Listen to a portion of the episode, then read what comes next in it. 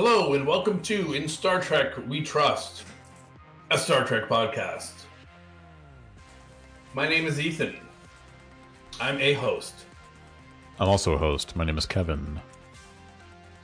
And today we will be discussing the inner fight, the penultimate episode of Star Trek Lower Deck Season 4. I think this episode aired about a year ago, didn't it? Huh? I think this, Oh, I think this episode aired about a year ago, right? And Old Friends, New Planets. The Yes. ultimate episode. The ultimate of. Star Trek Lower Deck Season 4. So, some uh, fun facts here. The Inner Fight is directed by Brandon Williams, who has directed some things before, so nothing new there. Mike McMahan wrote the episode, meaning that Mike McMahan wrote the first episode and the penultimate episode, whereas in past seasons, he has written the finale every season. All So he wrote seasons. the first episode of this season and the and the second to last one. Yep, in the first season, he wrote the first and the last. Second season, first and last. Oh, oh, I thought you meant he just did the finales, but okay, yeah, Third season, he only did the last. okay. but he's always done the last until this episode. Now, who did write the last? Well, first off, the last episode is directed by Bob Suarez, uh, a name we've seen before. Writer, first time we are seeing this writer here, I believe. Let me double check. Yes, okay, so May Darman. Now, interestingly, May Darman is a, I don't know what they call them, member, cast member of Upright Citizens Brigade, LA, I believe. Yeah, LA, doing improv. So that's a thing, which is cool. Upright Citizens Brigade is pretty funny. Mhm. Uh, I've been to the New York one only, and I used to watch this, but it had a TV show. But anyway, the interesting part is on the IMDb. So previous, you know, screen work is Solar Opposites as an assistant to Mike McMahan. Okay. Lower Decks, an assistant to Mike McMahan. 2019, Instinct, an assistant to Alex Kurtzman. And Discovery in 2019, an assistant to Alex Kurtzman. So it's uh and then writer on Solar Opposites and Lower Decks. Um, it's So- interesting the jobs that people have to take before they can be a writer, which is probably what they're trying to do. Right. Yeah, we were talking about this before we began recording, and I t- told you that yeah, DC Fontana, who wrote on the original series, had a similar um, sort of upbringing, if you will. She was uh, she was Roddenberry's assistant, and then she just gradually moved up and up and up, and then she be, en- ended up writing a number of episodes of the original series and the animated series. And I think one episode of, and Next Gen, and then one episode of DS9. So yeah, she moved up in a very similar way. Yeah, yeah. It's got to be a requirement, I assume, to have some writing background if you're going to be somebody's production assistant of, of some way. Yeah. Yeah, you see a lot of production assistants and things. Or maybe you just learn the process. But I As say, hey, great yeah. first effort on, on a Star Trek show, right? Yeah. Totally. Well done, Yeah. May Darman. So I think right off the bat, the thing about this episode that jumped out at me was the play on words for the inner light. Aside from, you know, to the inner light, aside from the commonality in the titles, the two episodes have not share nothing in common with each other. No, it's more of a literal Yes. explanation of Mariner's situation. But it's a very lower decks way of doing it. It's it's perfect. Yeah, just it's a fun little twist, a fun little word play. Now, before I tell you to explain the plot of this, I just want to say one thing about this episode that I that I really one thing I want to observe that I really liked. It occurred to me when watching it like the third time. I can recall us in the early part of reviewing Lower Decks, like in the first maybe two seasons. I think we sort of expressed some, maybe me more than you, some slight, I would say very slight frustration at Mariner in that it just seems like you know us wanting to get to the bottom of why is she the way she is why is she always like you know resisting going up moving up. Why is she oh, why does she why does she seem to go out of her way to be an annoying person when it comes to being in starfleet you know authority? And i like that this episode gets to the bottom of that and sort of explains it all in a way that makes sense. I because i because I, thought to myself is Mariner's character going to eventually get tired? Are we ever going to find out why is she like this? Is she just going to be? Is this just going to be all she is? And I like that the Yes. show decided to go into that. I, agree, and I think it was very well done. And perhaps that's why McMahan was writing this episode because it was such an important character um, moment for Mariner. Also, I do remember though there have been a few times that we started to get a little bit frustrated because it seems like Mariner had gotten over her issues Well, yeah. I mean, I was going to say like this. back What and be again. So I guess this in a way is explaining that. it has. But I hope that now can finally put it to bed for real because if it just starts up again, then I'll be It wasn't. I mean, this I mean, wasn't like- something that was on my mind a number of times over the years. Like I didn't think like, oh, are we ever gonna, you know, like I, I didn't forget about it, but like it also wasn't an issue for me anymore. It was only an issue, like I said, when they would give us a good episode where she overcame it and realized, no, I am committed to Starfleet. And then the next episode, she was right back. So I I'm just sure hope one- on- we're on the hope she's on the straight and narrow now to some extent. I think at one time you said to it, it's like it's like Michael Burnham but done right. Yeah, that's true. Yeah, because it was similar, but it, it, this one had made more sense. But yeah, um, so I, I didn't mean to cut you off earlier. Um, that's yeah. I, so I like that they decided to kind of give us an answer to all of this, and I hope, to your point, like this is kind of it, and that we're really gonna yeah. It was a very good answer. And Yes. a very great scene. And Yes. I do have to say, I think this may be these two episodes together. I think maybe the most what I call classic Trek tropes in in a two episode span for uh, lower decks because I think they use them, but I don't think they use multiple, you know, bigger Trek tropes Right, in in one episode. Right, So like. I'll bring those up as they come. Yeah, agreed. So yeah, we'll do that because I I do have some comparisons to previous episodes uh, in regards to the tropes. So Nice. all right, tell us what the episode's about. Uh, sure. So it has a nice opening scene where Mariner risks her life to stop these birds that are toxic or venomous or something. Mhm. Uh, and it's a fun uh, scene with outpost scientists. You know how she feels about outpost scientists, Yeah. and how Joe feels about outpost scientists. Yep. And they're just as silly and, and ridiculous as they've always been. Um, but that's all to set up the fact that Mariner has been acting uh, recklessly and, and putting herself in unnecessary danger, which sets up the whole trajectory of her story over these episodes. Mhm. So uh, then our crew gets missions, and they're instructed to keep Mariner safe because uh, they have a very dangerous mission to go on to try to get to the bottom of the ship because the ship has been targeting former Starfleet officers hmm suddenly. So there, um, let me see, Boimler, Tendi, and T'Lyn, and Rutherford is not there, correct? Mm, I don't believe so. Okay, so they they're to go and just check on some monitoring satellite or something, something Yeah. very simple. Mhm. And the yeah, uh, how about I'm not doing good here. Well, let me let me uh, jump in for a second. I did want to mention something. It does pertain to continuity. So they list off at the beginning.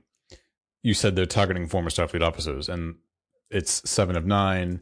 Beverly Crusher. One of them is Nicholas Locarno. Mm-hmm. But I should mention, in line with continuity, if you recall in season three of Picard, they mentioned that Beverly Crusher has been out of Starfleet for 20 years. Mm-hmm. And this does line up with that. I think by the time this episode takes place, she's been out of Starfleet for about a week or two weeks. So it's like right at the beginning of her not being in Starfleet. It is funny that they seem to have picked people that once were but no longer are, like any character they could think of, including Right. um, Tom Riker. Right. Right. So, but, and I like that they all get excited. They're like, oh, we're going to meet Beverly Crusher. No, you're going after Nicholas Locarno. Oh. Yeah, so yeah, Mariner thought he was going to be Beverly Crusher. right. He was pretty excited. Yeah, he was pretty excited.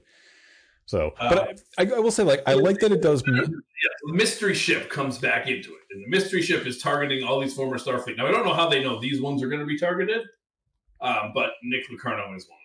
Right. Now, would you ever be an officer if you never graduated Starfleet? I don't know. Ooh, they messed up. Yeah, Starfleet's ranking system sometimes confuses me because Maybe he was an officer in training. you have crewman and then you have, I guess, ensign, but I don't even know if a crewman you don't have a rank as a crewman, but I don't even but I don't even know if that counts as being an officer. I'm not I have no idea. I think an officer has to have a, an actual rank. right. I guess, you never leave but- the academy.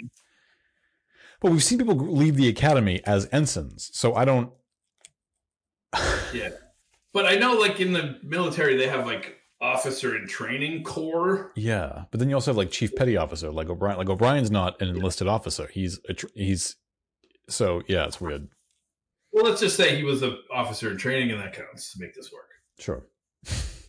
Um, so this is they have a secret safe mission, as I said, to check out the satellite. But there are Klingons nearby, Yep. and it quickly becomes dangerous. So when they get to this planet, what they discover in a classic Trek trope is that there are all of these different species that seem to have been brought together under mysterious circumstances. hmm I can't think of any episodes, but I know we've seen this before. We have. I just. I feel like we have too. I just can't. I can't think of either. Well, Kirk and Gorn, for one. well. So like singular episodes, yes. I mean, or singular species. I, I, do you mean like a multitude of species, or just like, or just one? They're stuck on a planet with one. multi one. I think they're all relevant. Well, uh, well, I was gonna say. So Mariner, Mariner, sort of like when Mariner storms off and she winds up getting into the fight with the Klingon. I mean, that made me think of the TNG episode, "The Enemy," where Geordi is stranded on a planet with a Romulan. Like I Ah. thought of, I thought of that. The you know the arena, the go- arena, like, the go- right? yeah, yeah, That's what's brilliant. But the interesting thing is that on this planet also we have Cardassians, A Cardassian, a Klingon. Yep. And then eventually we find out that there are. I got it right here. Binar Binar, and yep. Orion. It- uh, and the interesting thing was there's something that very much surprised me. So first they take out a Cardassian. Yep. And I would have thought that the Cardassians' um, impressive shoulder muscles would have protected them from a Vulcan neck attack, but it does not. Do they have impressive shoulder muscles, or is it just the uniform that's? No, they have the muscles too. Sometimes they wear the ones that you can see them. They go like, "Whoop." Oh yeah, yeah, yeah. yeah. But no, that's they're just as vulnerable as anyone. Thankfully. It does have a very original series. It does original series vibe to it. Like it is sort of like Arena done again, only instead of just the Gorn, it's a bunch of people who seem to be like you know drawn to get who like be stuck on this planet and have to fight almost for sport or for the entertainment of like what the higher entity is. Like that's sort of what it seems like at least at first. Mm-hmm. Yeah, which I did, which is very cool. They convince Mariner that so they, they have to get to this something to turn it into a distress beacon.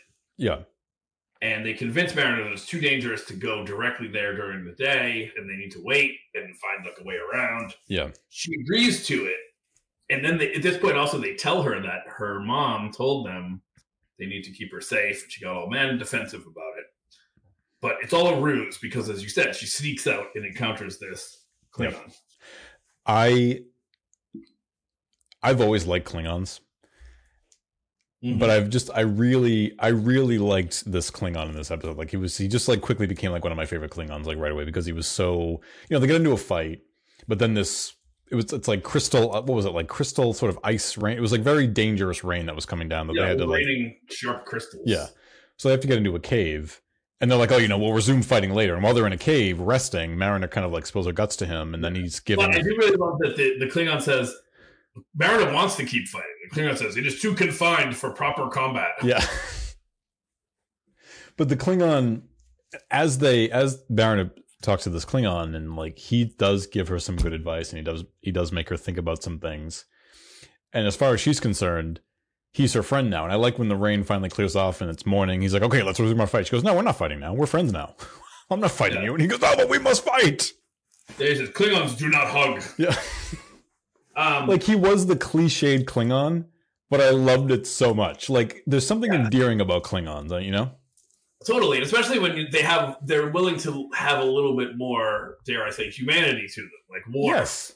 Yes. You know, so that's why because this one was able to let down a warrior thing for a Well, minute. I think it Uh, also, if I could just add one thing about that, like it just it it it makes me think of the Enterprise episode Judgment when we find out a little bit more about the Klingon culture but with between Archer and his lawyer, his lawyer who resents the way the Klingons have become, how they've become like warriors and like everything's all about honor and senseless bloodshed. I and it sort of made me it sort of made you realize that what the Klingons put on in a way is sort of a facade. Like yeah, they want to fight, they want to, you know, be strong, they want to be seen as strong, powerful warriors, but really they're also really wise, a really wise, really great society. And I wish and I like seeing that aspect of them and I want I wish that would be seen explored more on in the series. So I like that this sort of gave us a little bit more of that. Yes, and like any society, you sort of have like the class that's ruling and fighting, if they're into that, and then not everybody's going to be totally gung ho about going off and dying for their honor. Yeah, they're not like big stupid warriors. They're, like, they're actually very intelligent, very sort of almost introspective people. We just don't get to see that explored all too much.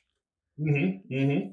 So it's great. So the thing he picks up on with Mariner is that says you wage war with yourself, Yeah. and she denies that, but then she opens up and she says how she got a promotion, but she wanted to lose the promotion because her friend was murdered by a Cardassian. And she said that, and this is great. I love that this is when we really get the deep stuff because Mariner says she wants to be puzzling together the mysteries of life, not waging war. She doesn't want to be a general to send her friends to die.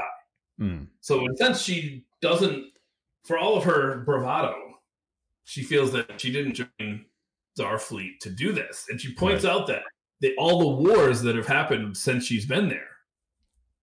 The Clint is a war with Klingons, right? And The, war the with Dominion War. The Dominion War. Yep, hmm Cardassians. Yep.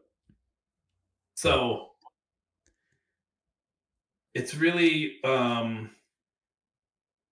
it's pretty interesting and uh, for anyone that watches the show Ahsoka interestingly Ahsoka had the same moment where she w- was talking to the someone I won't say who to spoil anything but she was kind of saying that like she never got to be a regular Jedi. The Clone Wars started right after she where she was getting trained. And Mm. she's like all she's ever known is how to like send people to die and how to kill people.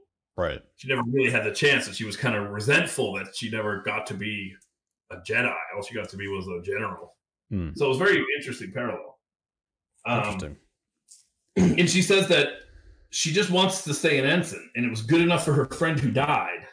It's good enough for her. So she's really still learning about this Yep. and then the klingon is smart enough to say that you know your friend made their choices and they Yep. didn't have they didn't have to do that and they did it. And you are not honoring your friend by holding yourself back like that. What I your gotta friend say, did what you wanted to do and you need to do what you want to do.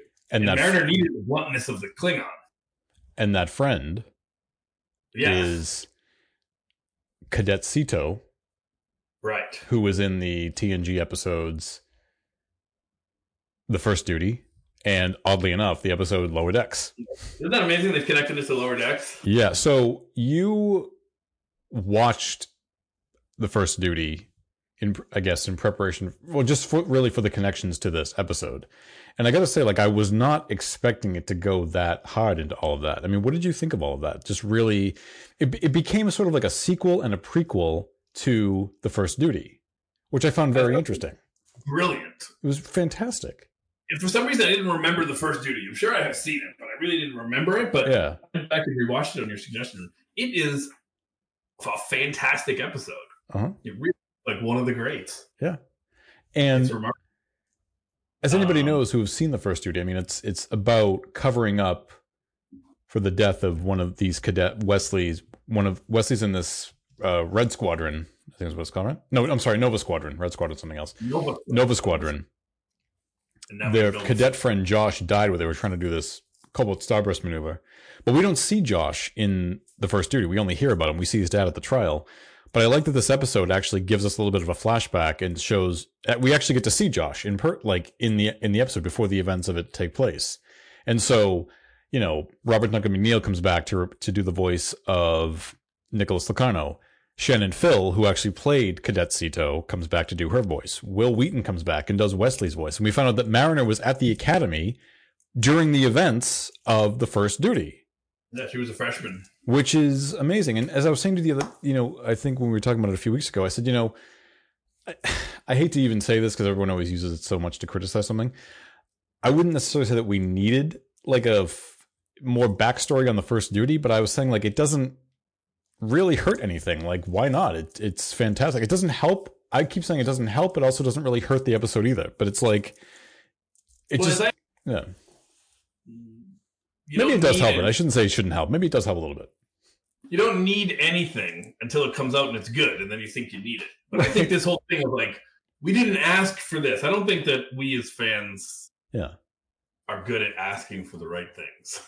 I think that after Strange we, new worlds. Something, after we see something and we like it, we, the collective we of fans, then we Yeah. think like, oh yeah, of course. Like who the heck thought that uh, we need? Oh, we need to see what happened to Khan. We need to see the continuation of Khan.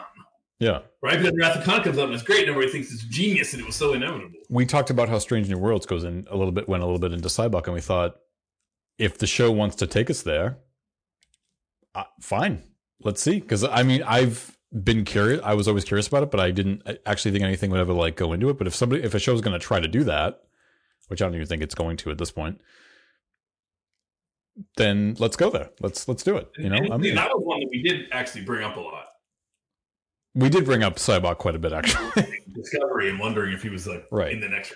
But I will say, like, I I- going back to the original point, I think so far anyway of all the shows, when when a show, when one of these new shows has gone, has linked directly into a previous episode, this one for me might be right up there. I mean, there's this one. I would say this one and Unification Three on Discovery. I think And I would also say the one with Kirk, the balance of terror, pa- Balance of parallel. that's.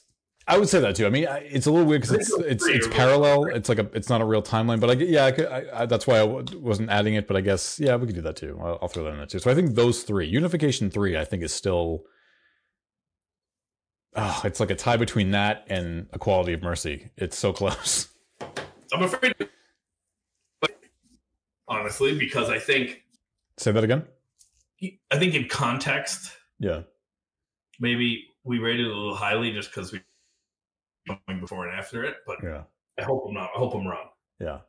But I think Um, fantastic job with the writers. I got to give them credit on this one. Like fantastic for writer, writers Oh linking yeah, it into those two episodes. Yeah, because we see. Because by the way, Cadet Sito she dies in the episode Lower Decks. That's where that's where we actually see her die.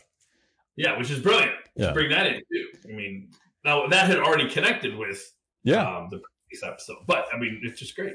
Yeah. And you know, everyone always. I think people have speculated since they heard the show was called Lower Decks, and there was an episode of Next Gen called Lower Decks. That right.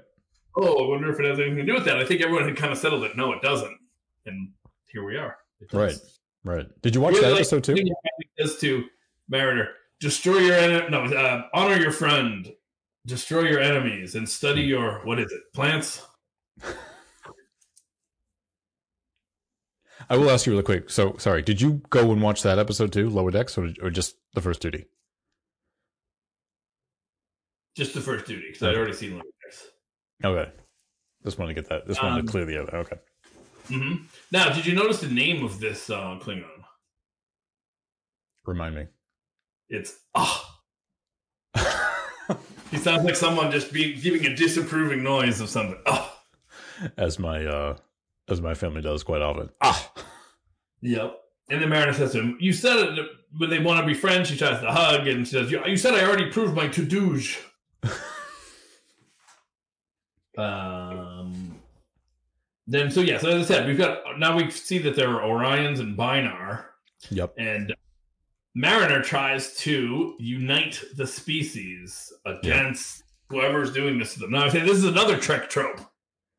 Where you're forced to unite with the unlikeliest of allies to overcome your common problem. Yep. That's the entire that's the the episode the episode the enemy right there. And that's how Arena comes to an end as well. Kind of. Mhm. Yeah. And I really love that um, the Orions say, "I will never work with Starfleet." So you're worse than the Romulans, and the Romulan says, "Hey, What's that phrase? The enemy of my enemy? is my friend." Yes, my friend. And that's Yeah. what this is. Yeah. Like Stalin in the U.S. and Britain versus Hitler. Mm-hmm. Nobody loves Stalin. Yeah. But I yeah, this one this this plot was really good. I mean, I liked I really liked this one. I mean, it was cl- it was also Mariner like trying to unite all the species. I mean, it was like I mean, it's classic Federation. It, it also kind of reminds me of when Sisko somewhat when Sisko had to sort of I mean, it's not the same thing because Sisko lied to get the Romulans to join the Dominion War, Mm. trying to get their enemy to fight their enemy. Yeah. Yeah. Yeah. So you're right. It's then- full of all these cliche tropes, but they work really well to refreshing Oh, yeah. effect. Great. Yeah. And to use them all so well together, it's great. So then Freeman and the I mean not Freeman, um Mariner and the team uh take over the bird of prey. Yep. And then it's revealed that Mariner knows Nick very dramatically, Nick Locarno at the Yep. end. Mm-hmm. So um I gotta say another just impressive feat here is that not only these two episodes work so well together, and they work so well with the previous next gen episodes. These episodes also work so well with the teases we've been getting all season Right. leading up to this point. Mm-hmm. Um so it's just a very well executed season. So, one last thing to talk about in this episode: the other plot Yes, of course. with Freeman. Yeah, because it's some so stuff that we got to mention. Yeah. on the ship. So they go to Mos They go to- So they go to Mos Eisley. You know, Mos Eisley, yeah. Um, and it turns out Freeman is really, really bad at um, acting like a criminal. Yes. First, he gets there, so these people have no rules, and they kind of bust her for breaking the parking laws, kind of, and uh, Mhm. or Yep. um, and then And then Boba Fett shows up. trying to act like a criminal, and she's realizing that they're not as backward and just underhanded as she thinks. yeah. She thinks she has to act all badass all the time, and they're like, "Oh, do you have reservations?" And it's much more civilized than she seems to think. Hold on. You didn't mention when they're in orbit. Boba Fett shows up and goes straight through and gets waved right through. I mean, are these Star Wars coincidences on purpose? It has to be because that's that's what it. Ah. You know, the cantina. Yeah, it looked like it looked like a Boba Fett bounty hunter. I mean, Yeah, bounty hunters. Yeah, yeah, they don't Yeah. need reservation. Um, and then I'll let you take the one about the information broker that they finally reach. oh god, it's Balok, the Balok's puppet from my from my favorite original series episode, the Corbomite Maneuver, and I I like that it's it's, actually the the alien that they modeled the puppet after. Well, but it's it's done in the same way. Like you know, Balok used the puppet as a way of intimidation, and they kind of used it somewhat. They tried to use it, although not fully successful in the same way. But it was nice to see that thing make another appearance. So I thought that was right. I thought that was great. It was so funny because, um, and even Freeman even said, like, "I- "I've seen this before," suggesting that she had seen the episode. And then she starts shaking him and says, "You fake puppet piece of shit." Well, because it's so like it's just sitting on a table, right? Like it's not even because on the Corbomite maneuver you see it on a view screen, so it looks like. But then they see it right. But, you like- pick it up, his arms are just really skinny and short. oh, it was great. It was really well done. Right. very silly, but very great. right.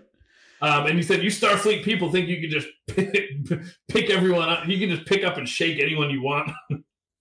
oh, it was excellent. Yeah. Oh, but did you notice though? rude because Freeman actually was better at this than we thought, and she had the engineering guy. What's his name? Mustache man. Um. Yes, I forget the name of his. Uh. Yeah. Yeah. Yeah.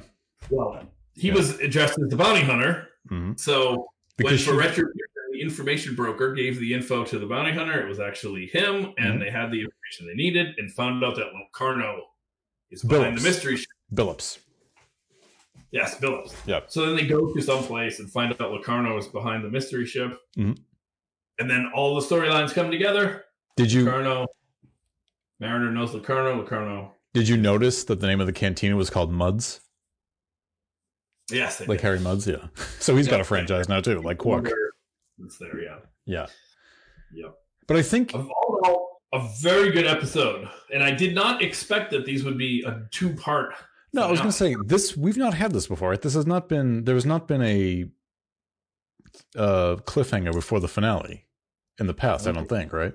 And I got to tell you, I like when shows do that. Actually, I, I mean, I like seasonal cliffhangers, but I kind of like when they do a cliffhanger before the fin- and the penultimate episode before the finale. I've seen other shows do that too, outside of Trek. Hmm. I, I don't know. There's something about that that I just sort of like a little bit, a little bit more.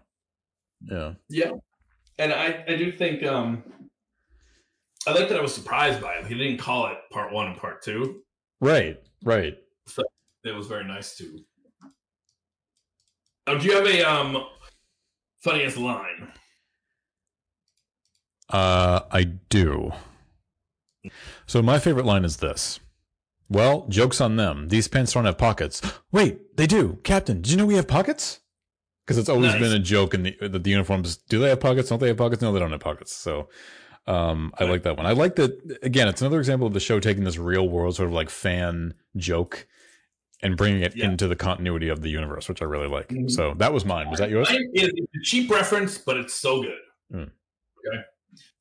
Uh, when Mariner is sneaking out of the cave, she tiptoes over a sleeping Boimler Yeah. who is dreaming clearly, and he says, Can I guess? "Teach me how to tap dance, Beverly Crusher." That was up there. I, I as soon as you Oh, were talking about dreaming, I'm like, I'm like, it's a, it's got to be the tap dance line. That was so great, Yeah. so great, hilarious. Gates McFadden is a well-known, like she's a da- she. I believe in real life she is a dance Right. instructor. Yeah, that's from uh, Yeah. Yeah, because we see her teaching Data how to dance in the episode Data's Day. I wonder if they've like Yeah. tried to get her on this show, and she hasn't. Just because it was funny that mentioned like I'm going to meet Beverly Crusher. Like no, you're not.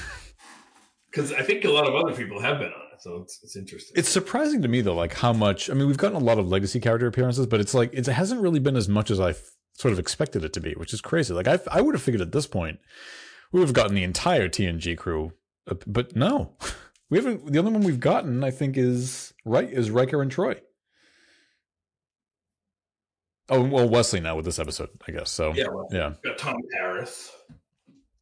Well, just of the TNG crew, I mean, but yeah, yeah, Tom, Pe- yeah, Q, yeah, it's crazy. Like, because I would have suspected that we would have had all of them, and some we would have had like everybody at this point. But Right. yeah, but no, I agree. I, this was a fantastic episode. I, I think this, and I have to continue with my constant praise in this in this in this area, but it's been such a great season of the show. Really, I think the best season of the show. There's a very, I mean, the show's always had character development, character development, but I just feel like they've really leaned in heavily to it in the season more so than the other in the previous seasons. And I'm just, I'm, I'm great. It's, it's, yeah, it's, it's great. I love it. I mean, I think that that conversation with Mariner and the Klingon might have been one of the best character scenes of Hmm. the show so far, all all season. But, the, but, and like, it's also been very much like, they've struck a really great balance of humor, jokey stuff, in reference stuff, to doing some really great original stuff on their own, and also a lot of world building as well. So I like that it's in some ways the show has taken a little bit more of a serious tone. And I like that.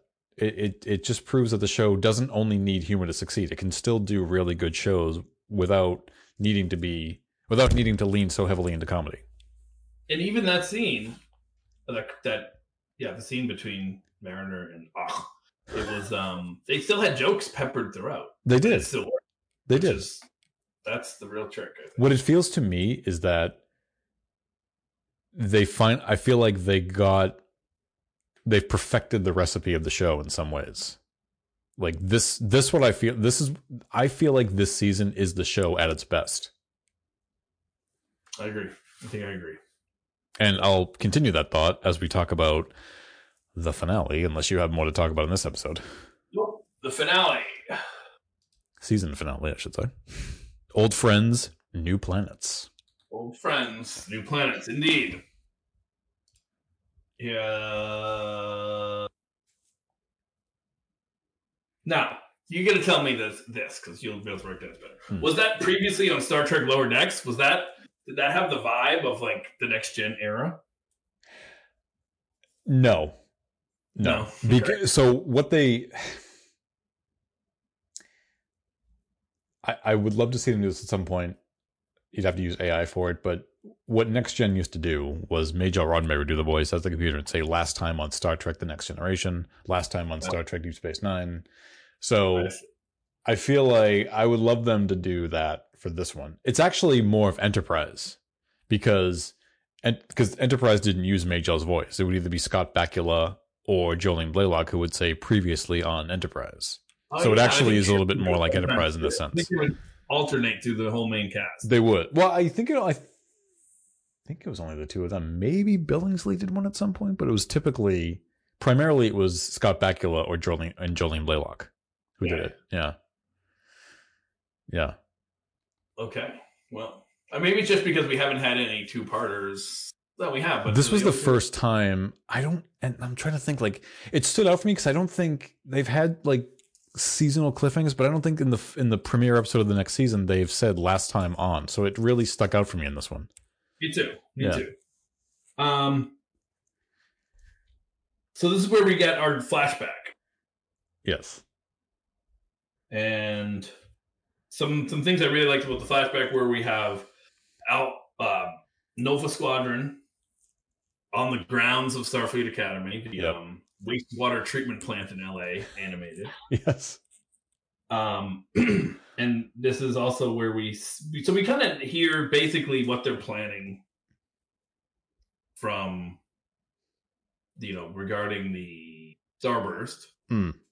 But then we have um, Mariner comes up and talk about her Xeno history seminar, so alien history seminar. She learned about the preservers and the Xindi, Yes. and she says, "I she says I haven't learned about Xindi yet, but I assume they're cool." Oh god. Well, it's we don't know what happened to the Indy after the after the events of Enterprise. We kind of do in that episode in the alternate future episode, but um, like, did the Xindi end up joining the Federation at some point? Like, did that really happen? We don't know. Yeah, but. I think it's just neat because you know the Xindi has sort of been not erased from the canon, but you know rarely referenced. Remember how happy we were when they were referencing Beyond?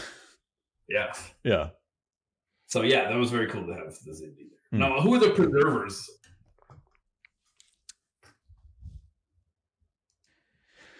So, the preservers are actually from the TOS episode, The Paradise Syndrome.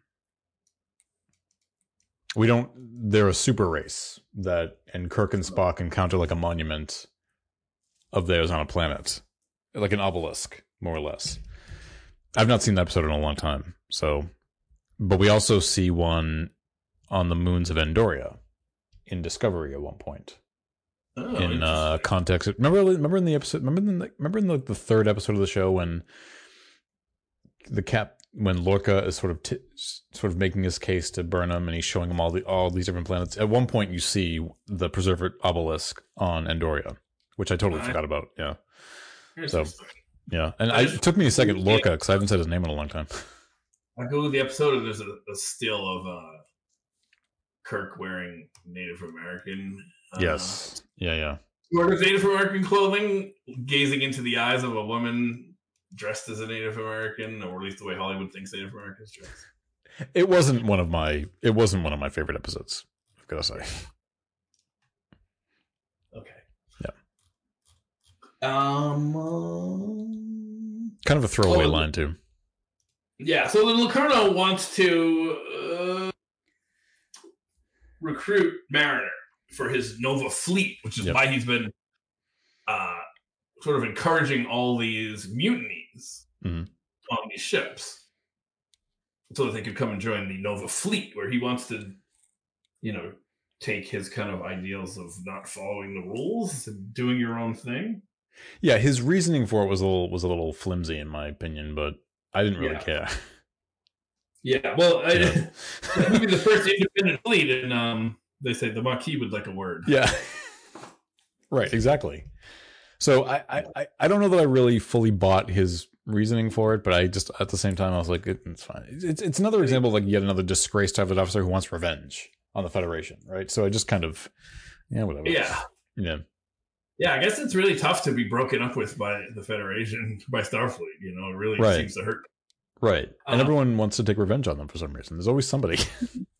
And then we get another. I'm going to call this a classic Star Trek trope, also, where the uh, bureaucracy is dragging its feet on taking action, Hmm. and so our our heroes are forced to take things into their own hands. So they're worried about injuring the kidnapped aliens if they were to go after and try to save Mariner or stop Locarno. Yeah. But Starfleet, uh, but um, Freeman and, and another great Freeman thing. Freeman does the uh, "I'm about to break the rules." Crew, if you don't want to go along with this, that's I can't make you. You know, That's And another- But yep. yes, we'll follow you. We've seen that many, many times. Yeah. 1st Mhm. contact comes to mind. Yeah. Yeah, first contact uh, when they steal the ship to go get oh to go to uh, V'ger. They don't- the right one they steal the. They don't steal it. When did they steal a ship? Search for Spock to go to the Genesis planet. Yes, Yes. steal a ship to go search The for the second, the first episode of Strange New Worlds this season. Yeah, yeah, They did it in the menagerie. I could, I could, I could name, you know. All right, edit that out. I don't want to like let's not, get, right, let's not um, get carried away. And one great thing is that when they're talking to him, um, I believe it's uh, Rutherford says he looks like Tom Paris. Oh God. Sorry. I So don't see it. So, my, sorry. So, in the first Crisis Point episode in season one, I remember saying to you, the funniest joke they ever did was when they circled the ship. In my opinion, they circled the ship and they were like, when they were spoofing the way the shuttlecraft circles the ship in Space Dock in the films and in various shows. I said, that is the funniest thing. I think the, the best joke they've ever done Mhm. until this one. because I mean, as we as all Trek fans know, Robert Duncan McNeill played Nicholas Locarno in the First Duty, and I don't even know I don't even know if this story is true or not. I think it's apocryphal. The reason why he was cast as Tom Paris was I guess they I guess there was a that they wanted to use the Nicholas Locarno character, but they didn't because there would have been some contractual thing. I don't even know if that's true. So they made episode might have created the character technically. It may have created the character, but I don't think it was the way I read it. But, I'm not but sure I think there was a belief that, that it was originally supposed to be Nicholas Locarno because if you listen to Tom Paris's backstory, there was a similarity, but it's like I don't even I, I don't would make a think lot that's sense true. if he did join the Right. I mean, Tom Paris's backstory could probably still fit Locarno, but I don't think I don't think it was I don't think it was ever intended to be to be that character. So, Hmm. But again, you know, it's Robert Duncan McNeill playing both characters in a similar way, and I like that the show made reference to that by saying, you know, they have like the same face, they're identical. No, I just don't see it. And I, dude, I fucking roared when that joke came up. It was fantastic. That was good. For Yeah. some reason, I didn't. I didn't recognize it as Tom Paris's voice. I didn't rec- I thought he sounded weird, not like himself. I also thought um, Wesley didn't sound like Wesley for some reason. Twenty. I know it was them. Yeah. Did you watch this before the first duty or after? Um, ah, before Okay. on my second watch, Okay. I didn't think it sounded like someone like. I mean, I can say that, but uh, you know, I remember saying the same thing about Quark in the DS9 episode last season. Like, I mean, it's your voice changes the older you get, you know. So I can see that. I mean, the the actress who did Sito's voice, as I was saying a little while ago, is the same actress who played her. I, I did. I don't Yeah. even think it sounded like her at all. I mean, she's probably like, I mean, the first duty aired in 1992. That's Yeah, 31 see, years I ago. So, yeah. well as I think I know Tom Paris's and Wesley's. oh But right. Wesley was a little boy. Well, and I didn't even know it was her. I had to look it up because it didn't. And she was probably like, I don't know, fucking 21 years old when she first did the episode. So if she's like 51, 52, 53 now, She doesn't act anymore. she doesn't act anymore. No, Shannon Fill is her name, but she doesn't. She doesn't do any acting anymore. No. That's really cool. Like, what a way to go above and beyond to track down the person who's not even acting anymore. Because you could have gotten anybody to do that. Nobody would have known. And you know, That's yeah, great. yeah, they they did it. Yeah, that's yeah. Agreed. Big man. He just seems like the type who would, you know, if he's a, as hardcore of a TNG fan as he says he is. I mean, that just seems like it's on brand for him. So Mm-hmm. Yeah.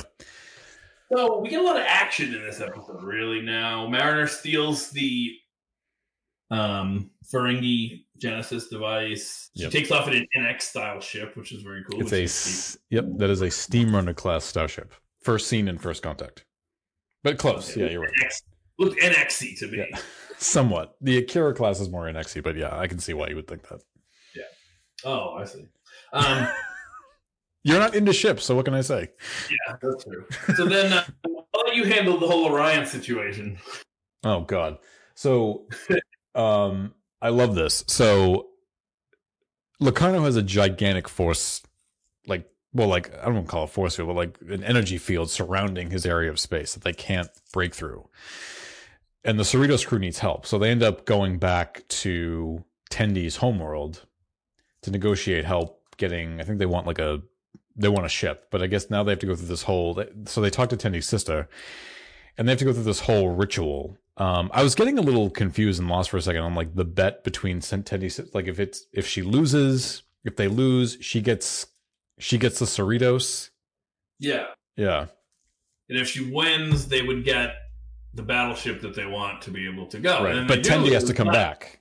But Tendi makes a Tendi knows they can't lose the ship, so she says right. it's kind of like you know you make a bet and you lose, you're like all right, double or nothing. Right. So she kind of gets something out of it either way. Yeah, but says what you really want back is me, Tendi, back to our Orion. So right.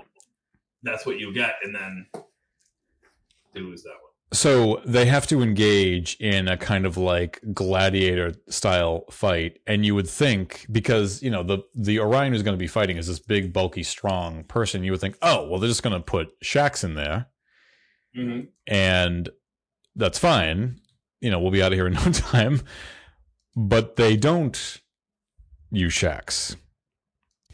So they get the so they get the uh, well the therapist doctor the bird Doctor Naglimo Yes, Migleemo. Migleemo. I I don't know why I always forget his name. And he's, he's surprised at it, and he doesn't expect to get chosen. But Tendi is very confident that that they're going to be fine. That this is the right choice. And so they're in this arena. They're going they're going through this fight, and it's you know he's evading every single hit, but he's and he's terrified. And what I love is he does something that is very akin to what we see Phlox do in the Enterprise episode Home. Remember Phlox would it like inflate his face like a blowfish? he does something very similar only his entire body sort of somewhat inflates and like his feathers come out and she's the person he's fighting the orion that he's fighting ends up sort of being allergic to it doesn't have doesn't have her inhaler and they win the fight immediately right but but F, who's the Orion, falls and lands on Magneto. Thank you. Yes. So then they technically lose.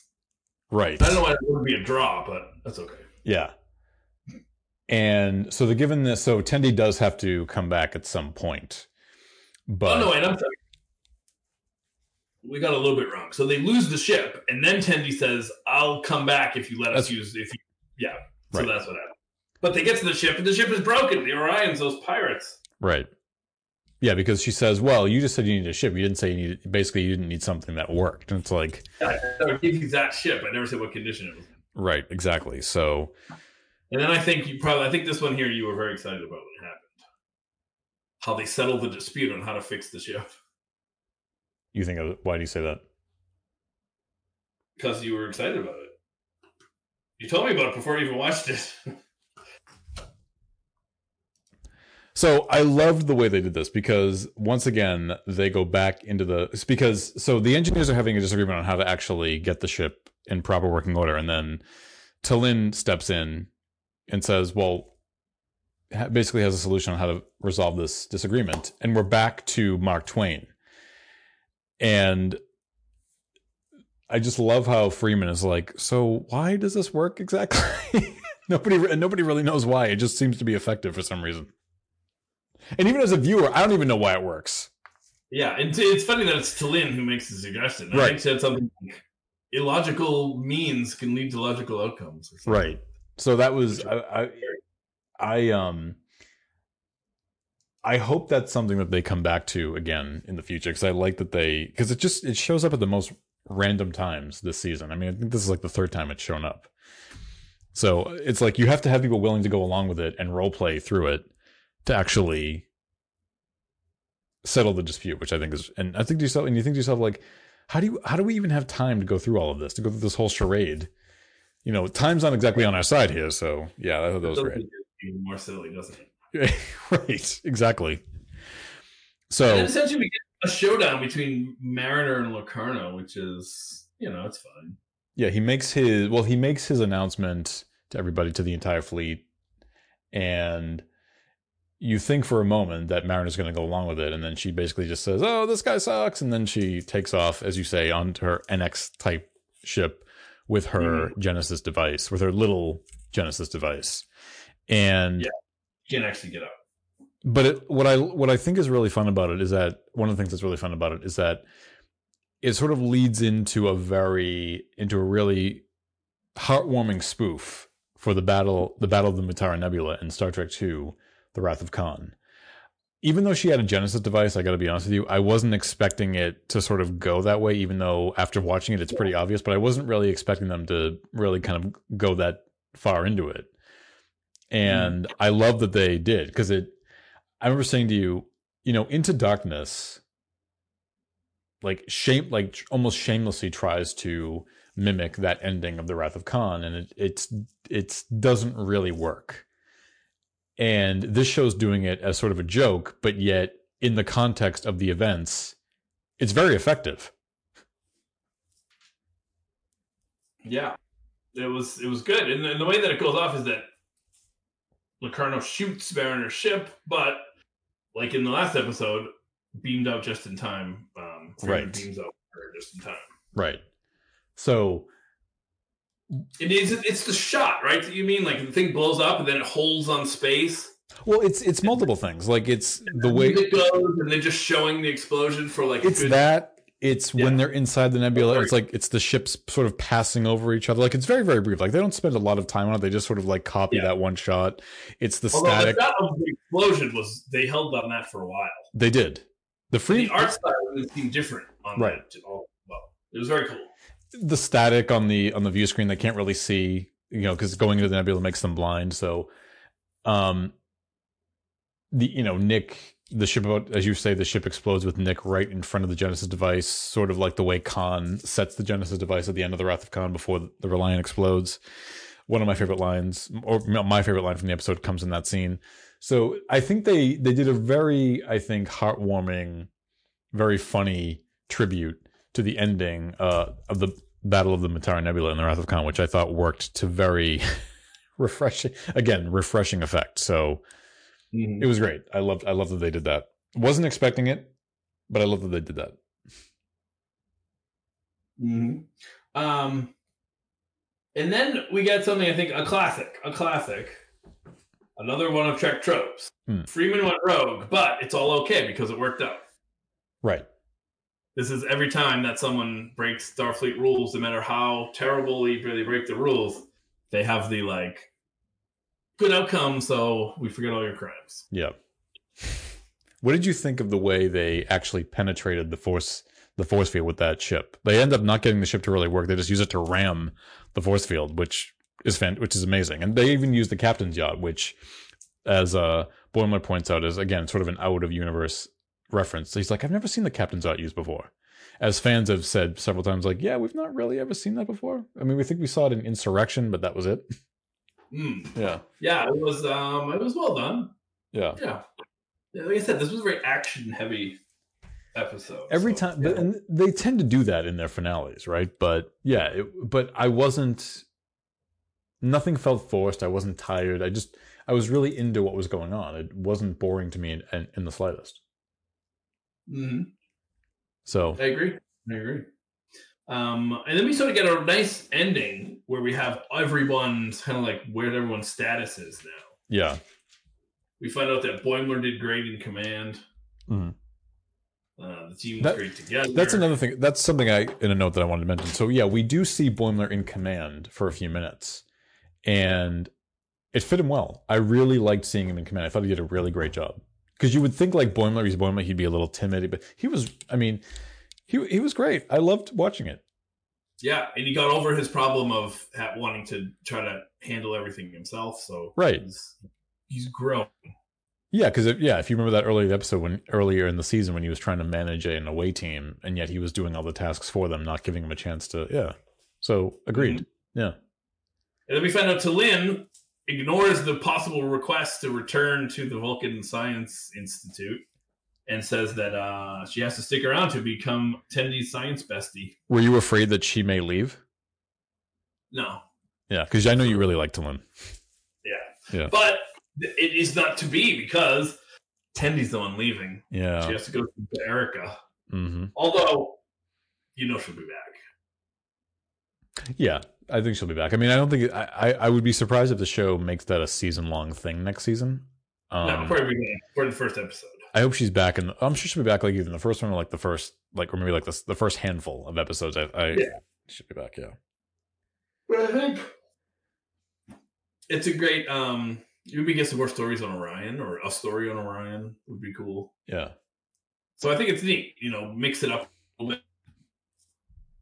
Give a crisis to the team because they lost a member. I think it's going to be nice. It's I think this type of storytelling, like where- like where they end it on a sort of a serious note like that, the season on a serious note. I mean, I think this is season four, so I think was the first time they did that the ending of season was it season two when Freeman got arrested?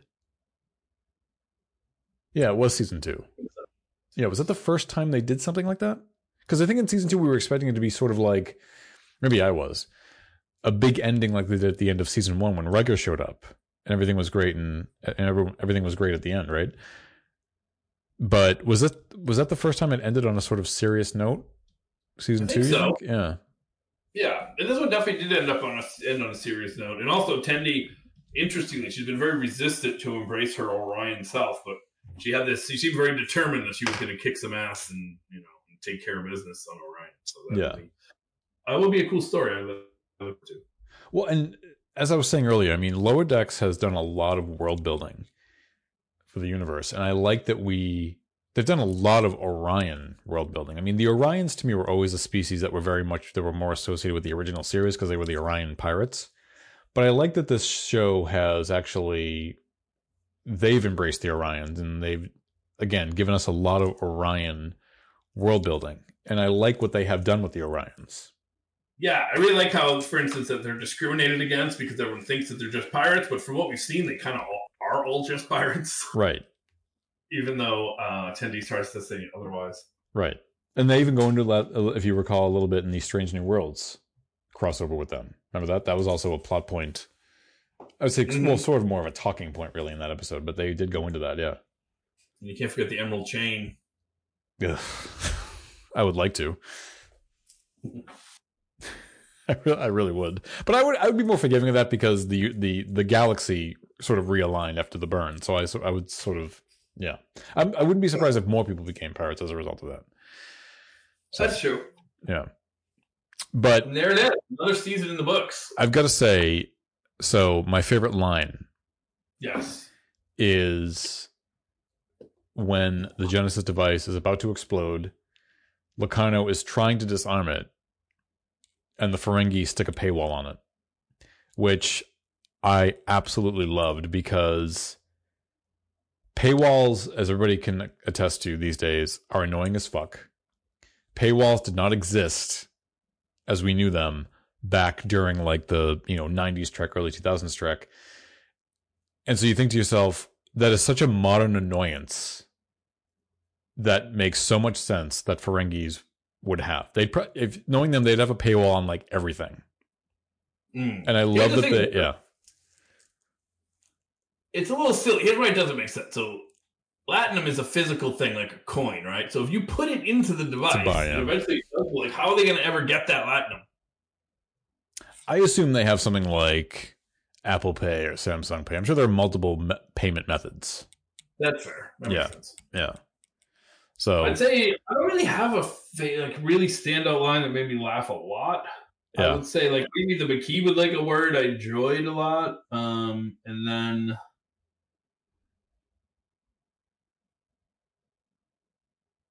oh, the one about the Xindi that I already mentioned also was Mhm. pretty fun. It says like they're probably cool, that that not knowing the history. That like oh, she's gonna find out they're not they were not very cool at all. Right. Yeah.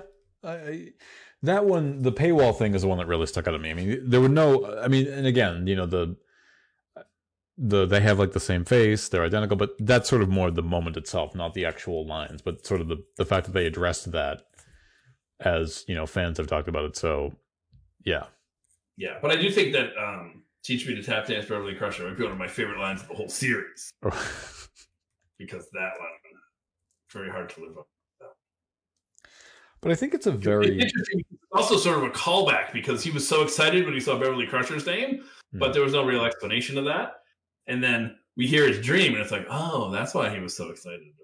It reminds me of the second episode of the series when I think it's Mariner who's like they're about to go on that away mission, and Marin is in the shuttle and she's having a dream and she's quoting Khan lines from the Wrath of Khan while she's talking in her sleep. So it, kind of, it sort of reminded me of that. Yeah. Yeah, you can throw in all kinds of funny lines when people are sleeping. I suppose. Yeah. Ex- yeah. So I think wrapping up the season, as I said, I think this is absolutely the best season of the show. I think this episode really stands out. It's, you know, it's unique, it's and really impactful. It tons of character development this season. I think it's a very satisfying conclusion and I love I think T'Lyn T'Lyn's been a big thing this season. I mean, she's the first it's she joined the yeah, she joined at the beginning of the season. And I will say I I I was a little worried at first because I thought, can they add a fifth one in? Because usually in the in cases like this, they take somebody out and replace them with some with a different character, maintaining like the same number of characters. But I think she's fit in very well, and I like that she's she's a welcome, somewhat foil, but also also not really a foil. Like she she's actually a little bit more lower decky than I expected her to be, and she's got and she's got a lot of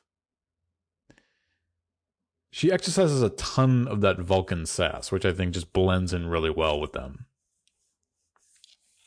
Indeed. Yeah. Indeed. Yeah, I think she's been great.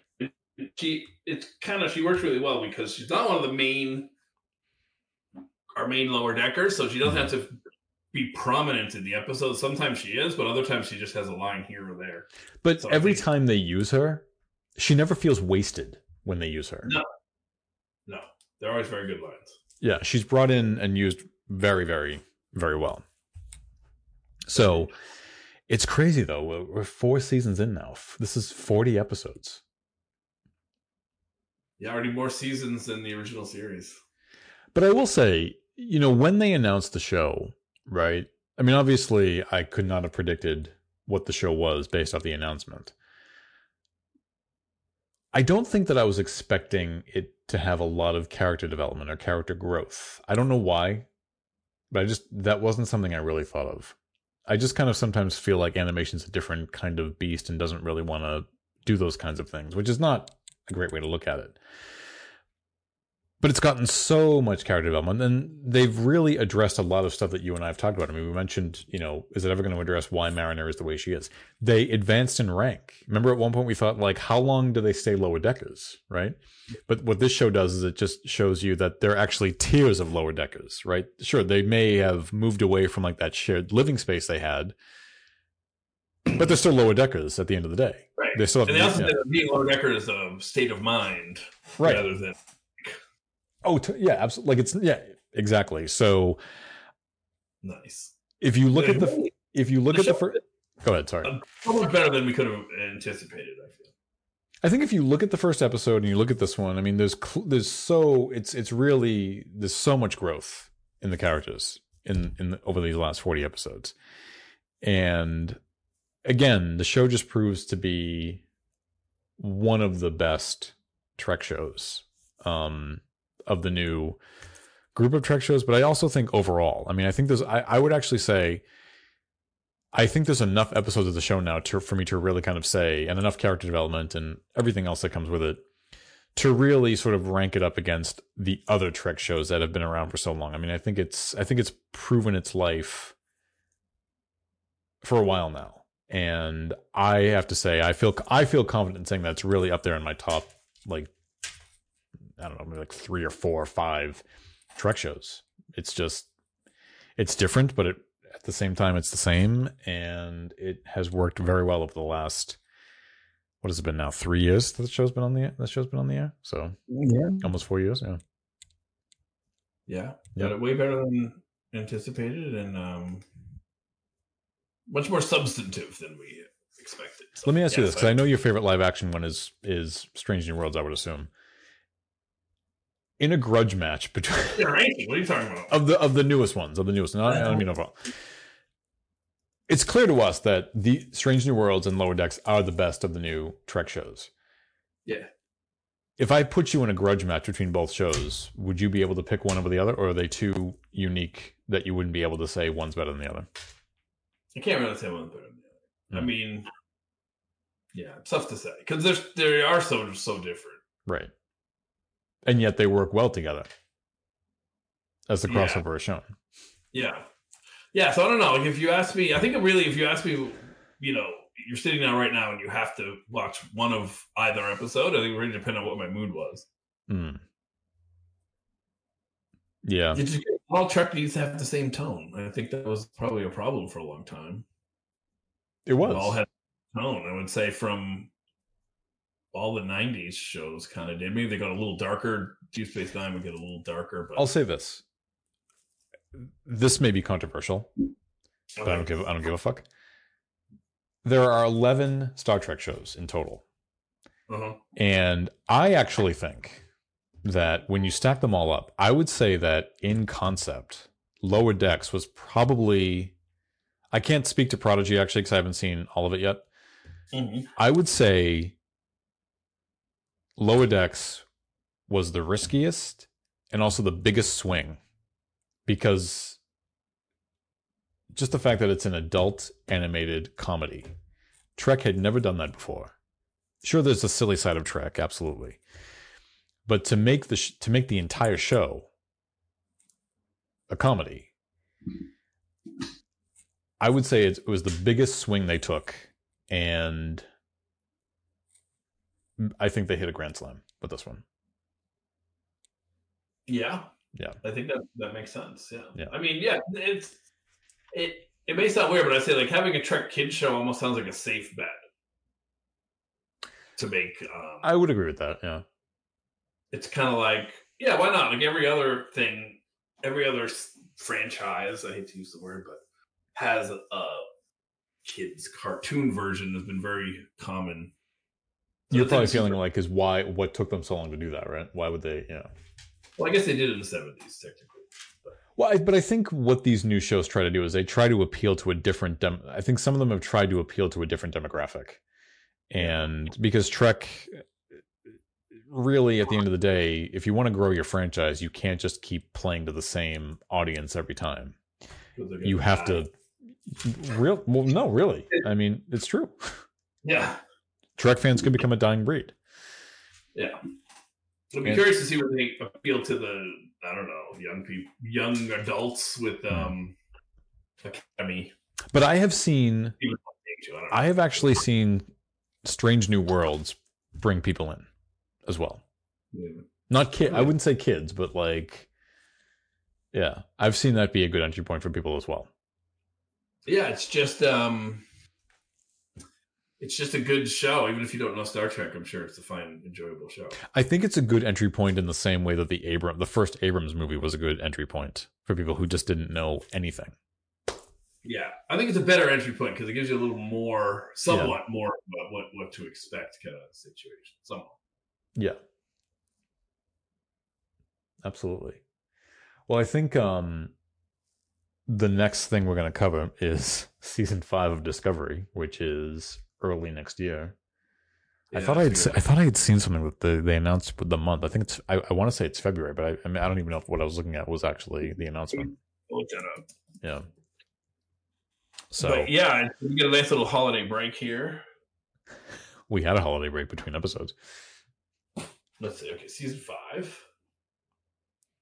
The January to April 2024 release time frame. That's what it says. For just all of Trek or just Discovery? I mean, I don't think anything would be else would be coming out anyway. So Discovery, yeah. yeah, that sounds right. Ten weeks. That sounds. That would sound about right. Anyway, Yeah. Star Trek Discovery the season five's long delay is a big test for Strange New Worlds. What is this? What What does that mean? I don't know. Let's see what Screen Rant has to say. Oh, don't. Oh God, look at. No offense to Screen Rant, but they always they always have these they have these clickbaity type articles, Yeah. which do not the story does not reflect what the article title is. It's like it's like it's like one sentence addresses that, and then like but the evidence they use to back up this claim has nothing to do Uh, with what. mind. From wait, wait. Yeah. Wait for Star Trek Discovery season five. could reach two years, and it's something fans waiting for Stranger Worlds season three should get used to. No. Because there's not a DJ, there's not a writers, there's not a, there's not a strike every time. So, if, like Trek fans know there was a strike, so obviously we should expect there to be a longer delay than usual. Yeah, But that's, that's- what they're saying. What does that mean? Like, so any season going forward, it's going to be the same amount of time? no, that's not. that's not even an argument. Oh, is that what that article was implying? Yeah. No. Based on what? What evidence? Is, see, this is what I better mean. take would have been like, let's see now. Has Strange New Worlds brought in people that are going to also watch this show? That would have been more interesting. Not that it has to, but anyway. Yeah, that's insane. They th- production is actually beginning now on season three of Strange New Worlds, and so I think the production dates are December uh, next month, December to I think it said July. I want to, I don't even know Yeah, June or March or something like that. So we're probably not going to see Strange New Worlds at the earliest. When they begin filming, it's typically a year from the filming date. So we probably won't see season three of Strange New Worlds until this time a year from now. Yeah, But again, like I, there's a strike. So what? I mean, if there was a strike that held things held yeah. held Let's up. not give it any more attention. It was nonsense. Yeah. So what are they saying? There's going to be a strike every single time. So I mean, No, I'm not even reading anymore. I refuse to. Let's let it go. yeah, it's it's very it's very clickbaity. Yeah. Yeah. So, but that's going to be the next thing on our agenda is um the fifth season of Discovery. So Yeah, those are some weird announcements. I did have an idea for an episode that we could potentially do if you're interested, but this year is going to be next month is the 25th anniversary of the release of Star Trek Insurrection, oh, interesting. December like 11th, 1998. I like that one. It's fun. Oh. So maybe we could, you know, if you ever want to discuss that, because I think did we? I think I can't remember if we did a 25th anniversary of First Contact two years ago. I think we intended to, but we didn't. I don't recall. Oh yeah. I'd have to go into our archives and I'd have to go into our archives and take a look at that. But yeah, It seems that there's some kind of actor being like, I can finally, now the strike is over, I can finally reveal that I'm the villain of season five of Discovery. yeah. Robert Picardo announced that he's going to be in season two of Prodigy, but we knew that for a while now. We knew because there was an announcement, I believe, at Comic Con, and there was a clip. So have you seen a picture of this villain? I have. Is Yeah. that a species we should know? I don't believe so. It just looks like a This is for Discovery you're referring to, right? yeah. It looks like a um, either like a later next gen alien, later next gen movie alien, or a Abrams alien. Why do they always have to have a villain? Like a I like know. a I know. main villain. I Come on, dude. I know. Do something different. I did find out this morning that Prodigy is going to be dropping on Netflix on Christmas Day. The next season of Prodigy, that is, on Christmas Happy Christmas on Christmas you. Day. Yeah. I am not a. I don't even have Netflix. So, but Let's read it. there's also another uh, important news item that I think is worth some attention. So, there, so Nicholas Meyer, who directed The Wrath of Khan specifically, gives an update on the Star Trek Khan audio drama. Yeah, Yeah, this is the thing that was supposed to be a series, and now it's an audio drama. right. So it is. It is still coming. It's called Star Trek Khan Ceti Alpha 5. And he just said, you know, it's being worked on as a radio play, nine or 10 half hour episodes. If it is successful, then maybe we go back to making it something on film. That there's no there's no timetable for it, but if they end up doing this, that doesn't make any sense. uh, How you gonna do it? Everybody knows the story, and then I mean, I guess it makes sense, but yeah, And with all the remakes being done, you sometimes know the story, but still, it seems strange, doesn't it? yeah. Well, he he has always said that he wanted to make this into like I think it was supposed to be a miniseries at one point. They were looking at it as a, or like as a limited series, but Yeah, they're just going for it as an audio like podcast type drama. So that'll be an interesting thing to review when the time comes. There's no timetable for it right now of when it's coming out. But that'll be an interesting thing to review. I I I I gotta say really quick on that too that I don't if Nicholas Meyer's involved, great, because he's a he's a good writer, he's a great director. So I'm sure maybe he'll make it interesting. On the face of it, talking about the years he was stranded on Ceti Alpha Five, I don't like I don't even know what could have happened. Like what are you doing? Well, Is it like lost on like you know? I mean, what, you know, don't don't say that we didn't ask for it because if it's good, I'm not going to say that. yeah, I just don't know. I don't know how it appealing it strange sounds. topic. Yeah, But I guess for him, it's probably a personal thing because you know he brought made the character of Khan really made Khan who he is. It was already there, Right. I mean, So- what we do know is that you know his wife Marla McGivers died, and that Ceti Alpha Six Ceti Alpha Six exploded and turned that planet into a wasteland. So those are like sort of the like the major events. yeah. But You know, like, here's the interesting thing: what if he had been um, building this utopian society before the explosion? Right? He'd like taken over the locals on the planet. And he like if there weren't any, over. if there weren't any, yeah. Well, that could be the thing because they're genetically engineered supermen, super people, I should say. Maybe when the Ceti Alpha Six, 6 exploded, it destroyed whatever civilization was there. But because they were genetically engineered, they are able to survive with you know survive the harsh conditions, even though they live inside. But they can Yeah. survive the harsh conditions of the planet, while the locals, as you say, may have. You know, yeah, died. Or imagine that he lands on a planet like Earth with like a billion or whatever uh, creatures, yeah, but because he's enhanced and super smart and he has his people, he still manages to conquer them. yeah. Six people. That'd be that might be interesting too. I mean, it's really like you could do. I guess it's really like you could do anything because there's nothing for canon to really speak to, in a way, right? Right. You could sort of do anything. Yeah. You know, do they Like, make it like? Do they make it like So, Lost? with them, you know, on a desert planet. Uh, Well, it's not a desert planet until the planet until Ceti Alpha right. Then you have explodes. to have it end up on a desert planet. Right, right. Maybe they make it like Lost, and he lands there. There's like weird, there's like weird stuff. There's weird hatches, and there's like, That could be interesting. I guess yeah, that's a lot of good things you could do. yeah. So, I mean, I guess in the, on the face of it, like it doesn't sound interesting, and yet at, at the same time, you could pretty much do anything. Yeah. Which So, and as you and I have say have always said, as long as the writing is good and it's interesting and, and it's an interesting story, then great. Just because I can't think of anything interesting doesn't mean that it can't be interesting. Right. Yeah. Yeah. Totally. Totally. Now I don't know that Nicholas Myers really has a great track record other than The Wrath of Khan, does he? The Undiscovered Country. He co-wrote The Voyage. So let's say outside of Star Trek. Outside of Star Trek, yes. Yeah. He's written books. I read some of his books. They're good. He writ he writ he wrote um a really good Sherlock Holmes book. Okay. Yeah. He's actually writing another one, I think, or has written another one. Interesting. Yeah. He wrote a really cool um autobiography about his time working on Trek. He did do the 1983 film The Day After. He directed that. Yep. So, which is it a great film? No. Not really. But Okay. yeah. Um, But although he says it wasn't supposed to be. Oh, he only wrote on this one here. The last one he just he directed was Undiscovered Country.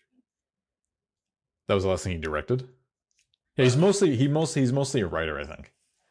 Yeah, oh yeah, last thing he directed at all was or for a feature film. Hmm. He did some kind of forgettable comedies as well. But Oh, he uncredited writer on Fatal Attraction. Hmm. yeah, he's mostly a writer. He does a lot of writing. He was involved in the writing in, in season one of Discovery, but I think a lot of his stuff got rewritten.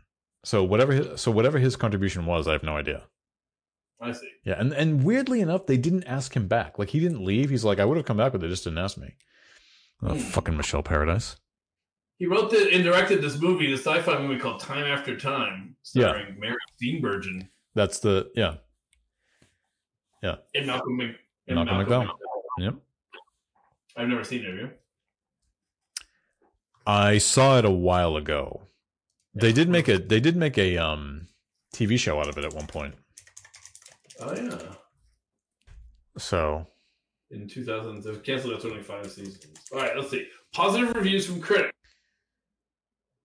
yeah, no, it's about like It's it's about like Jack the like H.G. Wells. I think something to do with Jack the Ripper in the night in the then present day. He uses the time machine to. Yeah, that's what I think. That's what it is. It's been a long time. Yeah, this review from New York Times. Mr. Meyer isn't a particularly skilled director. Um, I think that's his. occasionally very clumsy, but as a whiz kid, he's gone straight to the head of the class with a movie that is as sweet as it is clever. I think that's his first directorial film. Yeah. First time as a director. Yeah.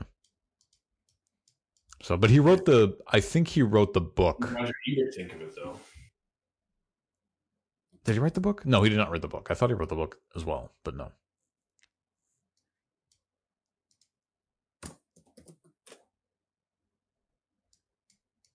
Oh, they did it on um, sneak previews. Well, we're not going to watch that now. No, but Yeah. I'm just saying. Yeah, we're big Siskel and Ebert fans around here, around these Yeah. parts. We enjoy them. Yep. All right. Th-. Uh, anything else before we wrap up? That's about it. All right. Well, thanks everybody for listening, and sorry for the delay in getting these last two episodes out. Yes. So, unless we do an episode about, like I said, the tw- maybe the 25th anniversary of insurrection, or if another idea happens that we don't expect. strikes us, if the mood strikes us, we will do Hopefully, s- strikes striking us. what? Hopefully, no strikes strike us. Yeah. Otherwise, otherwise, uh, we'll see you all at the uh, launch of season five and the final season of Star Trek Discovery sometime in 2024, January of 2024. You said right? Um, January to- sometime between January to April? Yeah. All the sites. Yeah. Cool. All right. Well, thanks everybody, and we will see you all soon.